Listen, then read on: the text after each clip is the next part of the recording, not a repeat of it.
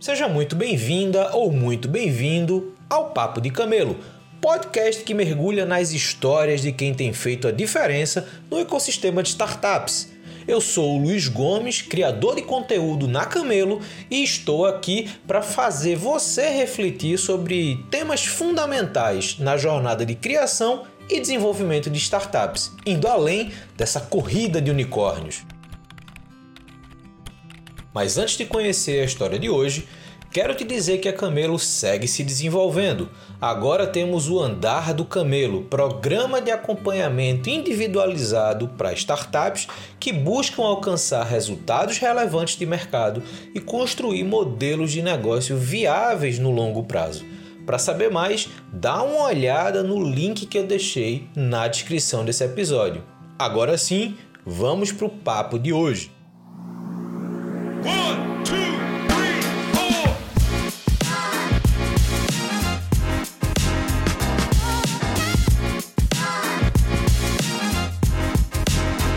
Estamos começando mais um Papo de Camelo. Hoje a nossa conversa vai ser com Ian Martins da Hathor. A gente vai entender um pouquinho mais do que, que ele está fazendo, as motivações para criar a empresa, qual o impacto da empresa, principalmente nesse contexto agora de Web3. Então a gente vai passar por uma série de informações que, se você tem background técnico ou não, vai ser interessante para projetar muitas vezes um negócio nesse novo contexto de internet que a gente está discutindo e, obviamente, criar negócios com ainda mais relevância de mercado alinhado com comportamentos e aquilo tudo que a gente está enxergando é, de novos impactos. Ian, Primeiro, muito obrigado por ter aceito aqui trocar essa ideia comigo. E como eu começo com todo mundo, passando a bola para você, quem é Ian e como é que você chegou até aqui? Obrigado, Luiz. É, bom dia a todos e é, obrigado pelo convite. É, como você falou, meu nome é Ian Martins, eu sou o CEO da Hathor Labs, que é a principal empresa por trás uh, da blockchain Hathor Network. Né, eu digo que é a principal empresa porque é uma rede pública descentralizada, então uh, tem diversos outros agentes aí, pessoas, indivíduos e até empresas que fazem parte dessa, dessa rede, né, desse ecossistema. Mas em relação à sua pergunta, como eu cheguei aqui é, é bastante. Tem vários eventos aleatórios, eu diria, mas eu sou formado em engenharia de computação pelo IME, Instituto Militar de Engenharia, aqui no Rio de Janeiro. E até os cofundadores aí, a maioria dos cofundadores da empresa também são formados é, lá. E estudamos juntos, alguns deles, na verdade, um deles, o Marcelo, que eu vou falar mais à frente, que foi ele que fez a tese de doutorado que deu origem à arquitetura da Rato, é, ele, ele, na verdade, alguns anos mais velho, foi meu professor até. É, depois até, bom, então eu me formei na faculdade, eu fui trabalhar no Vale do Silício. É, eu já tinha estagiado enquanto na faculdade é, lá em São José, na Califórnia. Uh, quando me formei, voltei a trabalhar para eles, mas era um modelo já híbrido. Naquela época não era tão comum, mas como tinha a questão do visto, é, ainda não tinha o visto, eu ficava no modelo híbrido. Uh, apliquei dois anos para o visto H1B, não consegui pegar, né? O sistema de loteria, que é super difícil, realmente uma loteria é sorteio. Aí não consegui pegar, nessa época também já fiquei um pouco, estava um pouco satisfeito no, no, trabalho e resolvi, ah, não quero mais morar nos Estados Unidos não, não vou aplicar para o visto mais e vou pedir demissão da empresa. E aí pedi demissão da empresa, uh, resolvi mudar para a Europa. Agora exatamente eu estou no Rio, mas eu moro em Portugal. E aí mudei para a Europa, fiquei um tempo tentando fazer coisas próprias, alguns produtos, serviços e coisas do tipo. É, nada deu muito certo, foi, foi interessante para tentar né, conhecer tecnologias novas, modelos de negócios novos, mas ah, nada deu certo até o momento que o Marcelo, ah, com quem ah, eu já tinha trabalhado, com quem, na verdade, o meu colega de apartamento, que também se formou comigo no INE, é, era super próximo, ele fez a tese de doutorado dele na FGV do Rio, propondo essa arquitetura nova de para uma blockchain. Né? Então, o que é curioso é que o, o Marcelo tinha uma empresa de desenvolvimento de software no Rio. Uh, eu fui também estagiário dessa empresa, o, o Pedro, que é outro cofundador, e o Jean também, outro cofundador, todos fomos estagiários da, dessa empresa, trabalhamos lá juntos como estagiários. É, eu acabei só sendo estagiário, porque quando me formei eu fui trabalhar nos Estados Unidos, e mas o Pedro e o Jean continuaram, né, fizeram uma carreira lá até.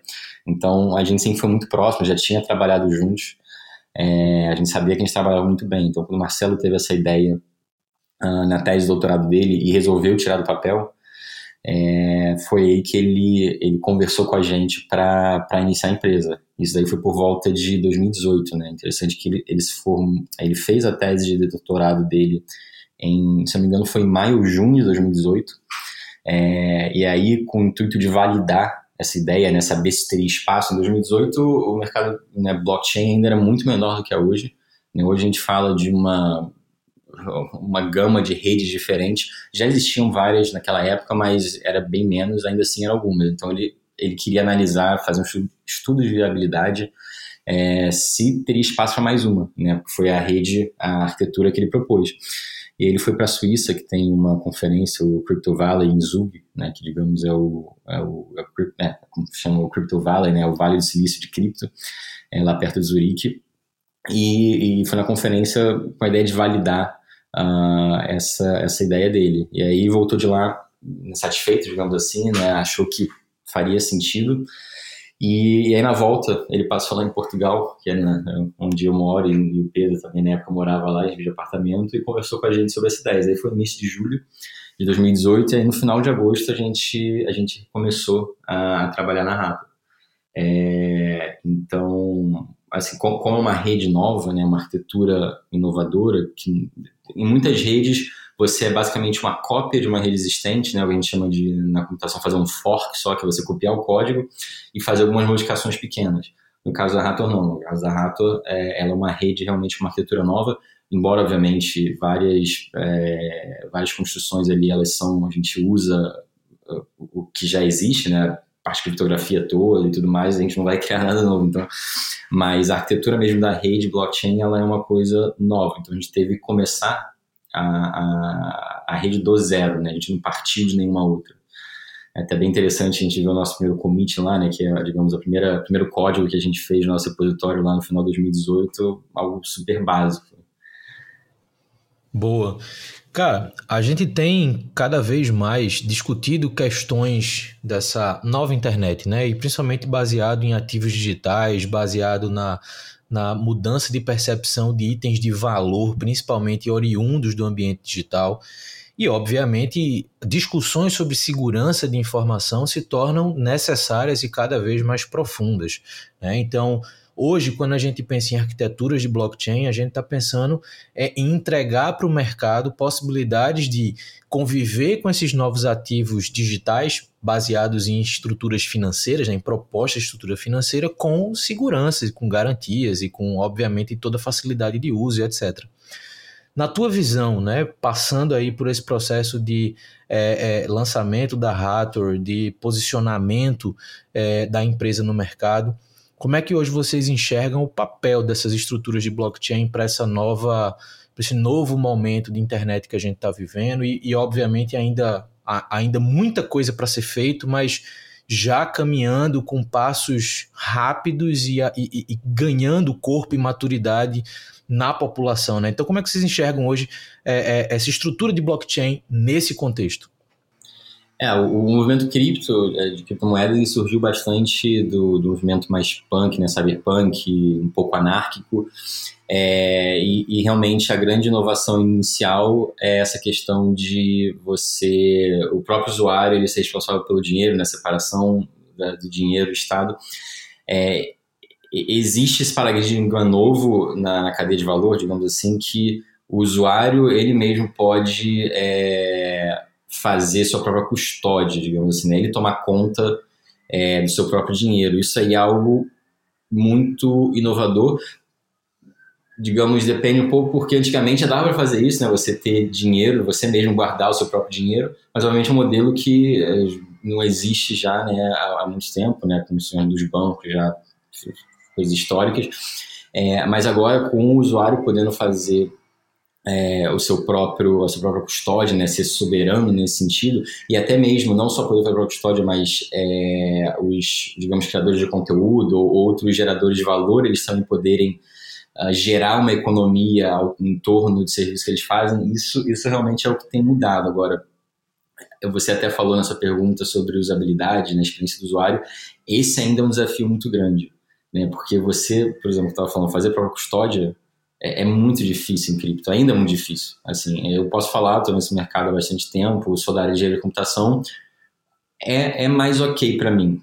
Mas ainda assim, eu não vou falar que é algo super simples, né? É algo que quando eu preciso fazer qualquer operação que envolva isso, eu me paro, me concentro. E assim, se a gente quer que esse, essa, essa economia, nesse mercado novo, ele se expanda para atingir uma grande parcela da população, esse é um desafio grande ainda que tem que ser superado. Né? Eu acho que vai, tem, tem duas frentes aí. Né? A primeira é, é com tempo, digamos assim, né? o pessoal mais jovem eles já são mais nativos nas novas tecnologias, então o pessoal que hoje, digamos, tem 10 anos e está começando já a mexer com cripto, né, quando chegar, quando for adulto, ele já vai estar ele já vai estar acostumado com isso e já vai ser muito mais simples com isso. A mesma coisa como a internet, computadores aconteceram nas gerações passadas. Uh, e ao mesmo tempo também tem as, as empresas e soluções que buscam facilitar, né, que buscam criar uh, novas ferramentas e, e, e, resolver esse problema da usabilidade. Eu diria que esse hoje, assim, uh, para o mercado mais cripto mesmo, é, é um dos principais desafios Boa. É, hoje a gente vê, e aí, óbvio, né? A gente ainda está falando de um mercado que, por mais expandido que ele esteja, a gente ainda pode considerar que é um mercado de nicho, né? Quando a gente fala do ambiente cripto como um todo, de novo, não é porque é um nicho que não é um mercado de massa. Existe muita gente, cada vez mais pessoas interagindo e pessoas que têm relevância nesse mercado digital, é, mexendo com criptomoedas, mas ainda assim é um nicho comportamental. É, olhando isso, eu tenho, eu tenho lido algumas coisas, principalmente voltado a esse Open Finance, né, que está se surgindo, que está ganhando força, inclusive nas estruturas tradicionais de bancos e etc. E eu tenho percebido que uma das grandes discussões é, que envolve essas estruturas mais tradicionais é essa, é essa troca financeira entre o ativo digital e o ativo que eu vou chamar aqui de tradicional, o papel moeda que a gente conhece desde que a gente nasceu. Então, quando você consegue fazer essa movimentação entre criptos e papel moeda e o contrário e tentar e aí, óbvio, o mercado tradicional sempre vai trazer a palavra regulação para a mesa, né? Para ter o controle, para ter a regra, para continuar tendo alguma soberania, né? Como você falou, a ideia da, da, da gestão financeira dos ativos digitais está na mão do usuário é uma coisa que, para a estrutura financeira formal, é um risco. Porque as estruturas, os bancos que a gente conhece, eles sempre se colocam nessa posição de soberania. É, é, uma, é, é um prestador de serviço com segurança? É, mas existe todo um custo e toda uma decisão que muitas vezes o usuário também não tem, não tem muito, muito argumento.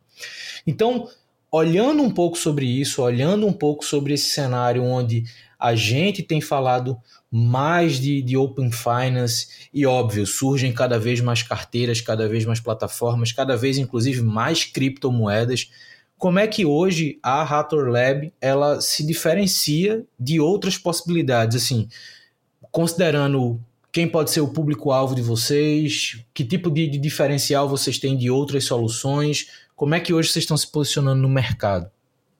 Claro, falar sobre isso antes, fazer um comentário rápido, né? você falou dos bancos, do papel dos bancos, é, é interessante que é, mesmo se a gente fosse para um cenário de, de total custódia, autocustódia, né, como a gente chama, né, cada um fez a sua custódia, eu não vejo que os bancos desapareceriam. Os bancos eles ainda têm um papel muito importante na questão de criação de crédito, geração de crédito uh, e diversos outros serviços financeiros. Então, assim, acho que obviamente tem um risco para o modelo de negócio deles uh, e até por isso eu vejo que os bancos eles estão super engajados uh, nesse mercado porque eles não querem ficar para trás, eles não querem ser Uh, você do meio de startups é, disruptados, digamos assim, né? eles não querem uh, que outro player é, domine esse espaço, então eles querem realmente garantir que eles, eles vão ser relevantes nisso.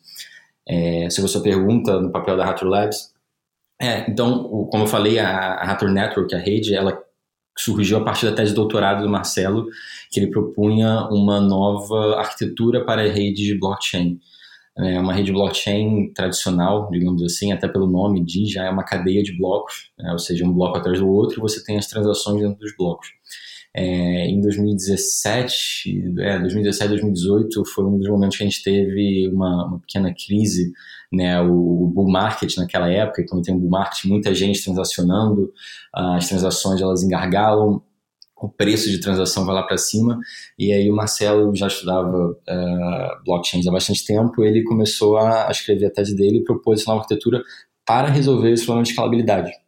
Né? Como a gente consegue ter uma rede que não esteja sujeita uh, a, a, esses, a esses problemas e consiga um número de transações por segundo maior. Né? A gente sabe, por exemplo, Bitcoin é, tem gente que fala que é um problema, limitação, tem outros que falam que é por é design da rede, mas ali por volta de 7 transações por segundo. Uh, o Ethereum é algo entre 20 e 40 ou 50 transações por segundo. É, e o Marcelo propôs uma arquitetura uh, que combina uma blockchain tradicional, né, uma cadeia de blocos, mas também algo, você aí da área da matemática vai saber, um grafo acíclico uh, direto, né? Então, em vez das transações elas estarem dentro do bloco, as transações elas ficam nesse grafo. Né? Então, cada nova transação que chega, em vez de estar dentro do bloco, ela chega direto no grafo uh, e ela aponta para duas transações anteriores. Né? Isso forma esse grafo. É, e um bloco, além de apontar para o bloco anterior, que forma blockchain tradicional, ele, ele aponta também para duas transações. Né? Então, o bloco ele tem um poder de confirmação maior na rede, né? uma rede blockchain tem um poder de confirmação maior, é, ele confirma duas transações anteriores e essas transações, como elas também apontam para transações anteriores, elas propagam essa confirmação para todos para todas as transações anteriores, né, para o grafo todo que está na frente dela. É, isso no modelo, digamos, de baixo número de transações, no modelo de alto número de transações, dá para as próprias transações se confirmarem, digamos assim, né? porque o, poder de confirmação de cada uma delas é menor que dos blocos, mas se você tiver um volume muito alto de transações, né, um estado desse de volume muito alto de transações, você conseguia que só as próprias transações se confirmassem, digamos assim. É, isso daí na, na tese doutorado e no nosso white paper tem todos os modelos matemáticos lá, até convido aí aos, ao pessoal que estiver ouvindo que goste de matemática a ler. É, eu mesmo sou de engenharia de, de, computação e fiz cálculo na minha época de faculdade, mas algumas das coisas lá eu falei, ah, confio no Marcelo, tá tudo certo aqui. É, então, o, o, primeiro, o primeiro problema que a gente resolver uh, na, na Rator foi essa questão de escalabilidade, né, de você conseguir um volume maior de transações.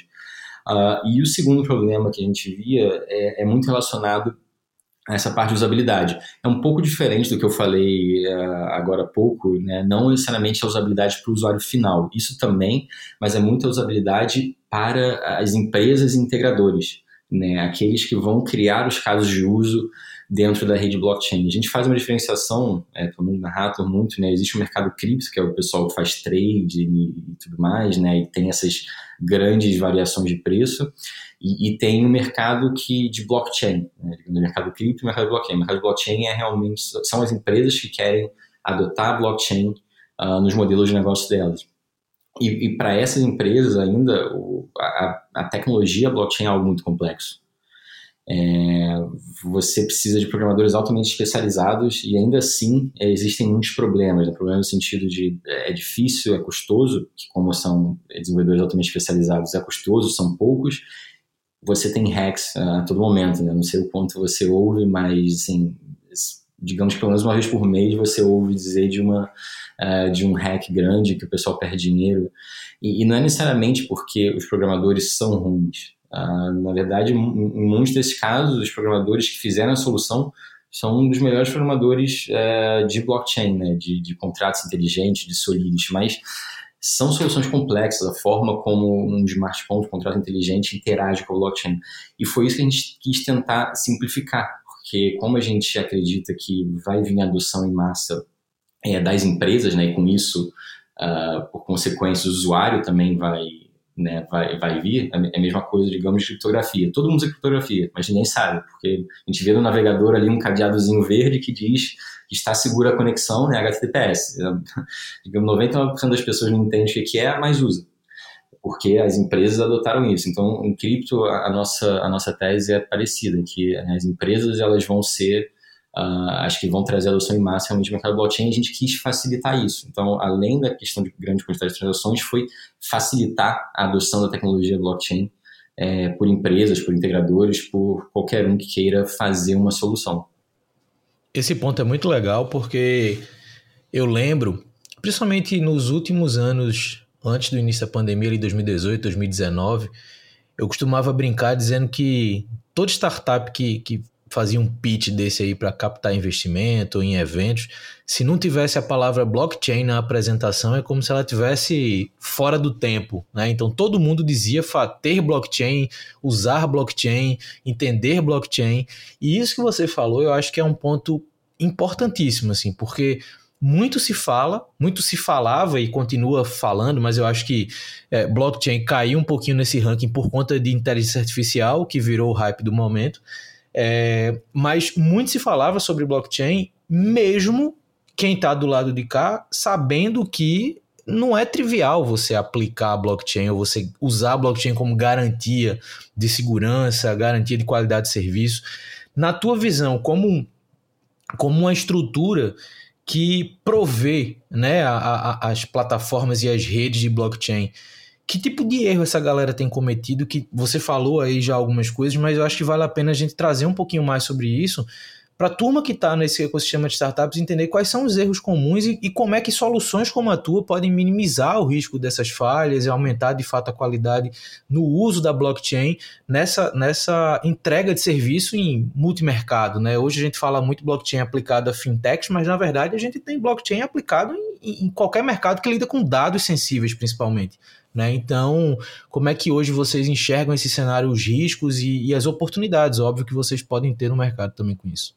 Engraçado, comentou sobre inteligência artificial e realmente, né, hoje em dia é a nova hype, qualquer empresa agora quer fazer algo com inteligência artificial. Né, que teve até uma estatística que eu vi esses dias de né, ligações com, né, call com investidores, ligações com investidores, o, a quantidade de vezes que o termo AI foi citado. Você vê que tem um aumento explosivo, né? Muito engraçado como vem essa, essas ondas aí de hype. É, sobre a questão de, digamos, a adoção de blockchain, eu diria que não só é, é, é, é, usar errado, mas, sendo bem honesto, em muitos casos não faz sentido usar o blockchain. Eu acho que um dos grandes problemas quando você diz que o pessoal fala, ah, precisa, de, precisa colocar uma blockchain ali né, no pitch. É, na maioria dos casos, eu diria que não precisava de uma blockchain. O pessoal colocou blockchain só realmente porque era, era, era a hype do momento. Né? Então, eu acho que muitos dos, uh, dos problemas aí, porque fracassaram, porque já desde o início é, nasceu sem uma, sem uma motivação. E, e, um problema muito grande que a gente vê é justamente isso. Às vezes é um investimento muito grande na tecnologia blockchain, porque ah, tem que usar blockchain, e, e, e acaba que a, a, tecnologia é o fim, em vez do modelo de negócios ser o principal e, e a empresa poder, digamos, prototipar rápido, testar diferentes modelos de negócio no blockchain, uh, acaba tendo um investimento super alto já na tecnologia e você assim, tem que seguir isso, porque é, falar, não, não deu certo, vou testar outra coisa, já foi realmente um investimento muito grande. acho que isso é um grande diferencial que tem na Rato, é justamente para a gente simplificar a adoção da tecnologia blockchain, ser muito mais barato, você não precisar de é, desenvolvedores altamente especializados. É, eu sempre falo precisa de bons desenvolvedores. Né? Para qualquer projeto de software, independente se é blockchain ou não, você precisa de bons desenvolvedores.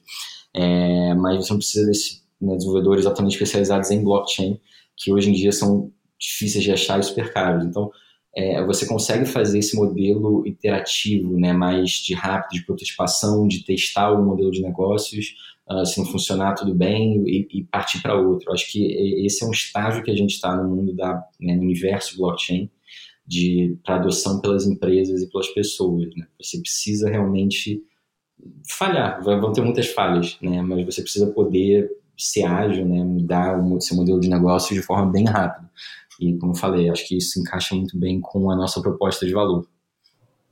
É bacana porque tem um ponto relevante na tua fala, que é a qualidade do profissional técnico que está ali lidando com, com não a construção da blockchain, mas a integração da blockchain no serviço.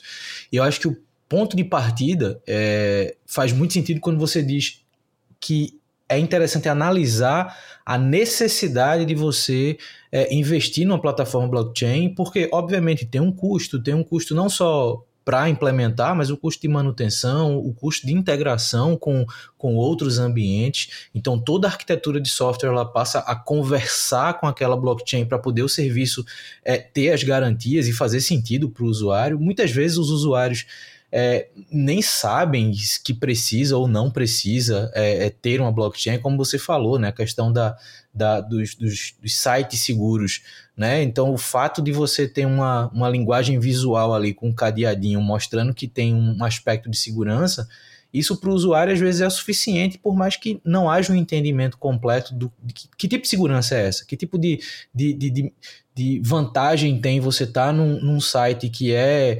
HTTPS para o que não tem esse, essa camada extra de segurança, entendeu? Então, eu acho que nesse aspecto é muito bacana quando a gente fala para o profissional de tecnologia que hoje está dentro de uma ou de uma startup ou de uma empresa que tem produtos digitais e que vende a, a necessidade de uma blockchain para o mercado ou para um potencial é, uma potencial captação de investimento que na verdade não, é, não, não faz esse, estudo de fato, esse estudo de, de, não é nem de viabilidade, mas de necessidade né, da, da, do uso da blockchain. Entendendo isso, qual o perfil hoje que, que a Rator tem de cliente? Qual, qual o foco de mercado de vocês? Com quem vocês têm trabalhado? E eu estou perguntando isso porque, já encaminhando para a próxima pergunta, para você pensar uma coisa e na outra, depois eu vou querer saber como é que projeta uma estrutura baseada nessa entrega de serviço de blockchain é, que seja que tenha um modelo de negócio financeiramente viável, né? Então a gente sabe que, de novo, a gente está falando de um grande mercado, mas a gente ainda está falando em vários aspectos de nicho, nicho comportamental, nicho de demanda, por mais que exista um caminho muito grande, mas enfim, pensando no hoje, né? Então, primeiro, quem vocês hoje olham para o mercado, cara, esse é o meu perfil ideal de cliente, para depois a gente entender como é que essa estrutura de fato se projeta e para de pé. Né? Falou da necessidade é, de uma blockchain, né? a gente estava conversando e, e, realmente a gente vê que, às vezes, você colocar uma blockchain no projeto é algo que é mais complexo. Então, eu sempre falo assim, pensa bem se, se você precisa realmente, porque normalmente é, é, mais complexo que usar um banco de dados tradicional. Um banco de dados tradicional existe há décadas, é super simples, todo mundo conhece. Então, é, se for para integrar com a blockchain, é, tem que realmente pensar é, duas vezes antes, faz algum sentido é, em relação a perfil, especificamente né, é, para a Rato, é, para a rede da Rato, o que a gente busca são esses que a gente chama de integradores, né, são empresas que estão interessadas uh, em adicionar blockchain nos seus produtos. E aí, por a gente ter esse modelo em que a integração é mais simples, né, a gente tenta reduzir os custos, ou seja, você não vai precisar contratar uma empresa altamente especializada, ou até mesmo seu time interno é, de tecnologia uh, vai conseguir fazer essa solução, conseguir fazer essa integração é, com a rede. E, assim, de, de, forma mais geral, né, de qual o, o, mercado, acho que você já falou, o mercado financeiro não é só o mercado financeiro, mas o que a gente vê é que hoje o mercado financeiro é o que tem sido mais, está, está mais avançado nessa questão de adoção de, de, tecnologia blockchain. Acho que tem bastante similaridade, né, a questão de, de, digamos, de tokens, de uma moeda, obviamente, com o mercado financeiro, mas realmente não, não são só eles, né, pode, diversas outras empresas podem adicionar blockchain no seu modelo de negócios e, e, e pode ser bem cedidos, mas essa é ainda a fase que a gente está de experimentação né, das empresas entenderem o valor da tecnologia e como que elas realmente se encaixam. É, assim, não tem uma uma resposta certa, sentido, ah, nisso aqui serve, isso aqui não serve, né? É algo muito novo ainda.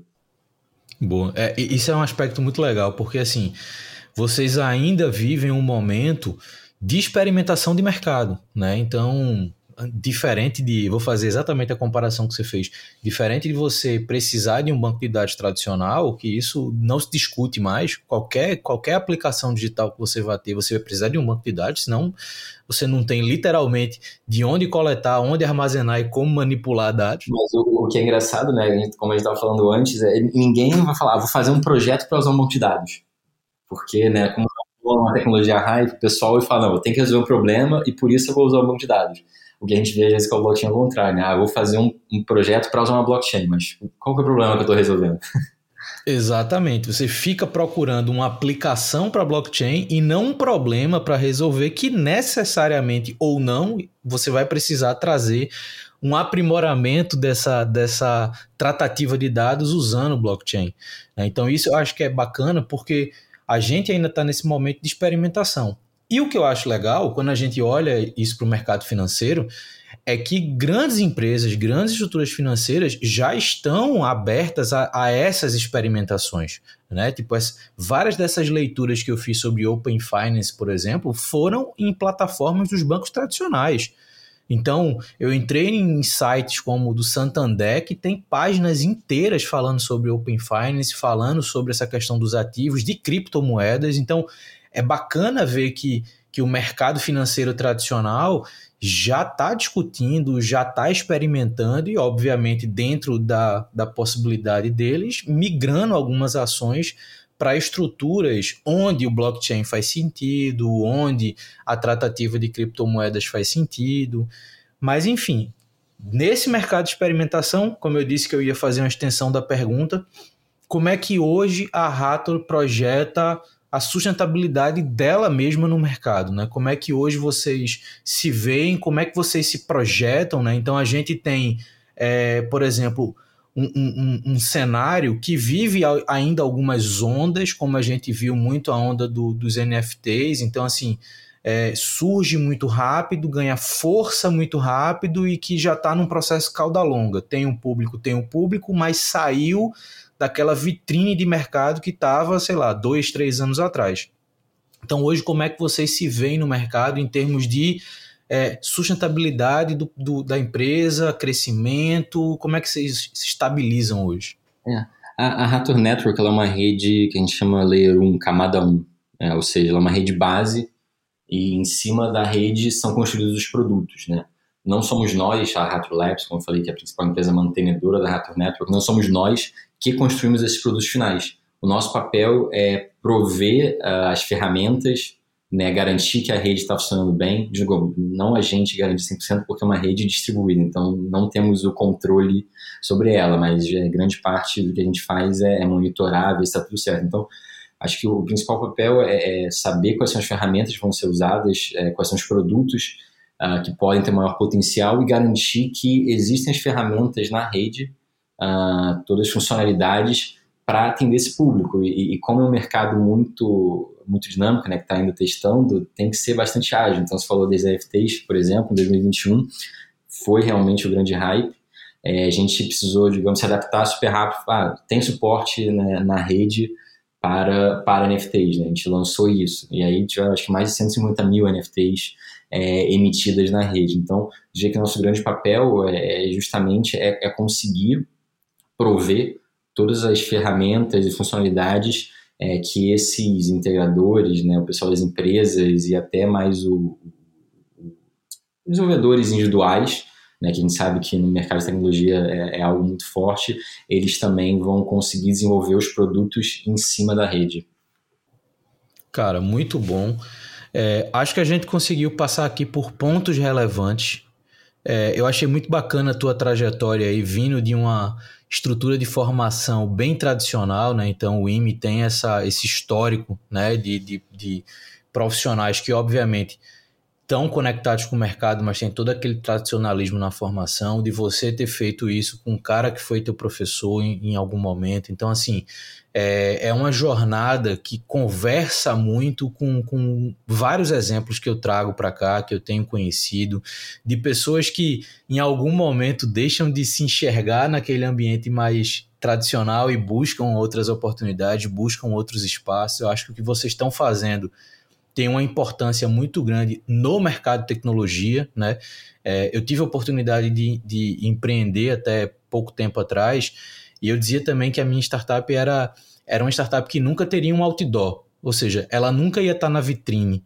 E eu acho muito bacana a construção de soluções que são feitas para outras para outras plataformas ou para de fato quem vai para a vitrine, né? É um trabalho que muitas vezes não vai muito para a mídia, mas ele tem um papel fundamental é, no desenvolvimento do ambiente como um todo. Né? Então, isso é muito legal, ver que vocês têm esse entendimento da dinâmica, da agilidade de mercado, do momento de experimentação. Eu acho que esse é o, esse é o fator chave para a gente ter soluções como essa. Isso, e assim, eu, eu ia falar assim, a gente não é apaixonado pela tecnologia, obviamente, como engenheiros somos apaixonados por tecnologia, né? Mas a gente não tenta colocar a tecnologia à frente é, dos negócios, no sentido que a gente entende que assim, a tecnologia é uma ferramenta é, para um outro fim. Né? Então, óbvio, é, tem, digamos, pesquisas para altamente técnicas seriam interessantes, mas nada adianta se não tiver uma aplicação é, realmente nisso. Né? Então, quando às vezes eu falo que a gente não é apaixonado pela tecnologia, é mais nesse sentido, que a gente entende que a tecnologia é realmente uma, só uma ferramenta para resolver alguns problemas. E nesse caso, a blockchain a gente ainda está é, dependendo, obviamente, da sua visão econômica, né, eu diria, eu particularmente acredito que o Bitcoin é uma ótima solução já para a questão de separação de né, é, dinheiro e Estado, mas fora isso, a blockchain ainda está nesse processo de descoberta, né, qual, qual, quais são os problemas que ela consegue resolver. Isso é legal, porque geralmente perfis mais técnicos têm essa a, a, a defesa da tecnologia ainda é muito latente, né? Então, eu acho que o legal é, cara, eu, eu sou apaixonado pelo que a tecnologia pode fazer, mas eu primeiro preciso descobrir o que é que ela precisa fazer, para quem, como, né? Então, é, isso é uma coisa que, que no teu discurso, na forma que você coloca, na forma que você apresenta, dá para perceber que o, o papel de vocês é seguir tendências e comportamentos de mercado usando a tecnologia, como você disse, como meio, como ferramenta. Né? Então, hoje a gente não, não dá manutenção em carro feito dava manutenção em carro nos anos 60. Né? Então, boa parte das ferramentas elas foram evoluindo porque os carros foram evoluindo. Né? Então, nesse comparativo, a partir do momento que o mercado evolui, a partir do momento que os comportamentos mudam, as tecnologias e essas ferramentas elas vão acompanhar. Elas são reativas no que diz respeito à aplicação de mercado, são, mas elas também são proativas nesse ambiente de experimentação, porque permite também que o mercado se desenvolva mais rápido, né? Então é uma coisa meio que puxando a outra. É, esse, esse lado de, de produto, né, justamente de pensar na solução e o usuário final e, e diferentes segmentações, isso você falou aí da, da formação tradicional, engenharia e tudo mais, acho que às vezes é algo que poderia ser mais ativo nas escolas de engenharia, né? Porque, como a gente está falando aqui, né? No fim das contas, a tecnologia tem que resolver um problema. E acho que é justamente esse lado mais de produto que, que pensa isso, né? Pensa qual o público-alvo, segmentação e, e, tudo mais. Seria, seria bem interessante ver um pouco mais isso né? engenharia aplicada. Pois é. Eu vivi muito disso, né? Eu fiz bacharelado em matemática, então eu costumava dizer que era o curso onde todo mundo que estuda não sabia de fato o que, é que ia fazer depois da, da, da, da, da faculdade, né? Faz o quê? Né? Então, assim, é, isso era isso de fato era complexo porque a gente lidava com temas que hoje é muito mais fácil você entender que tipo de aplicação aquilo tem, né? Porque a tecnologia também hoje puxa muito mais fundamentos matemáticos modernos do que quando eu estava na, na universidade, eu entrei em 2006, então assim, naquela época, não que a matemática tenha mudado muito de 2006 para cá, mas o mercado que usa fundamentos de matemática moderna mudou muito. Então acho que hoje quem entra numa formação como essa, por mais que a universidade de fato não tenha essa conexão, mas tem muito mais consciência do que de fato pode fazer no mercado, né? Então isso é muito legal. Eu tive projetos de, de criptografia, quando criptografia não era hype nem na computação, a gente já estava fazendo pesquisa disso na matemática, justamente por ser essa base teórica, é, essa base conceitual, enfim, que hoje faz muito sentido, por mais que eu não use quase nada do que eu aprendi na universidade no meu dia a dia, mas por outro lado, eu uso muito dos, dos comportamentos que eu aprendi na universidade no dia a dia, é, mas eu acho que são fatos bem relevantes. Eu acho que a, a ciência ela tem de fato respondido muito mais coisas hoje no ambiente tecnológico do que acontecia 20 anos atrás. Acho que você falou a verdade, assim, nesses, nesses campos mais teóricos, a matemática especificamente, acho que com o, o computador aí sendo super difundido, é, você vê realmente mais aplicações, né? Porque, obviamente, a computação e a matemática, elas se, elas se conversam muito, então agora acho que está muito mais claras é, possibilidades né, para o pessoal de matemática criar novos produtos e tecnologias, até mesmo nesse mercado cripto agora, né?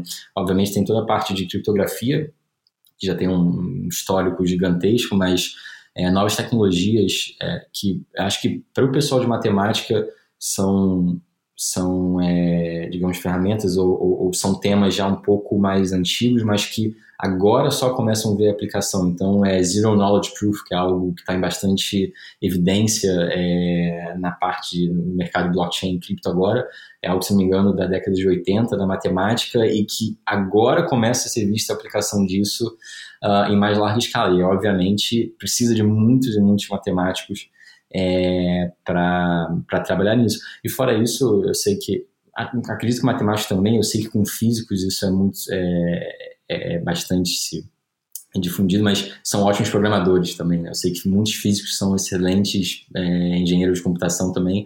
Imagino que matemáticos também, até pela parte lógica toda que, que esse campo precisa. Pois é. é, poderia ter um estímulo maior. Isso, isso eu acho que poderia acontecer, mas de fato é uma habilidade que você desenvolve é, mesmo sem saber. Né? Então, toda essa parte da estruturação lógica, quando eu empreendi, por exemplo, naturalmente eu fui para a gestão do produto, porque era muito tranquilo pensar em produto como, como algoritmo. Então, eu, eu desenhava os produtos e as melhorias e as adaptações de produto quase como um algoritmo matemático. Por quê? Porque a lógica por trás de um serviço digital ela é exatamente um algoritmo matemático. Ela tem que fazer sentido nos pontos que ela, se, que ela se conecta, ela tem que fazer sentido nas possibilidades de variação, mas tudo isso, em, algum, em alguma instância, está dentro de um ambiente controlado. Né? Então, mesmo quando a gente fala dessas estruturas de teste que a gente está vivendo, né? de, de, de, uso de novas tecnologias e blockchain, cripto, e parece estar tá tudo muito solto, mas em alguma instância existe uma camada de controle para que essa coisa faça sentido, mesmo para os perfis que estão mais dentro desse momento, que estão mais maduros no uso dessas, dessas tecnologias. Né? Então, esse é o tipo de conhecimento de base que eu acho que ele é fundamental. Eu acho que, de fato, a matemática, não que ela tenha deixado de ser importante, mas eu acho que ela ganha uma relevância muito maior nesse momento de mercado que a gente está vivendo. Por mais que ainda tenha muita barreira de acesso, de interesse da galera, de fato, de aprofundar, ainda tem muito aquela cara da da matemática dos anos 80 ou do século passado. Então, assim, é, é, essas barreiras são culturais, mas a partir do momento que a gente consegue transpor isso, cara, existe um, um universo de possibilidades de pensamentos que nascem na teoria, mas que hoje conseguem ir para a prática, que é absurdamente maior de.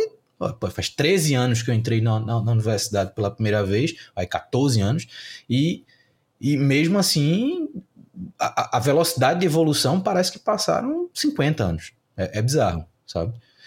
Mas enfim, cara, gostou do papo? Muito bom. Excelente. Se quiser contar algo. Pô, valeu demais, valeu pelo tempo. Acho que a gente conseguiu aqui passar por, por questões que são de fato importantes. É, são temas que também para muita gente o conhecimento ainda não é tão profundo, então é importante é, buscar mais informações, entender um pouco mais. Por isso que, para quem chegou até aqui, eu sempre vinculo uma edição do podcast também a newsletter com mais informações, onde eu coloco todos os links de referência, eu vou colocar lá o LinkedIn do Ian, é, os sites da Hathor, pretendo colocar o link das teses. Então, Ian, se você puder me mandar depois, eu vou colocar lá o link das teses para que as pessoas entendam que a gente está falando de uma estrutura que ela é complexa, mas que ela tem uma aplicabilidade de mercado cada vez maior.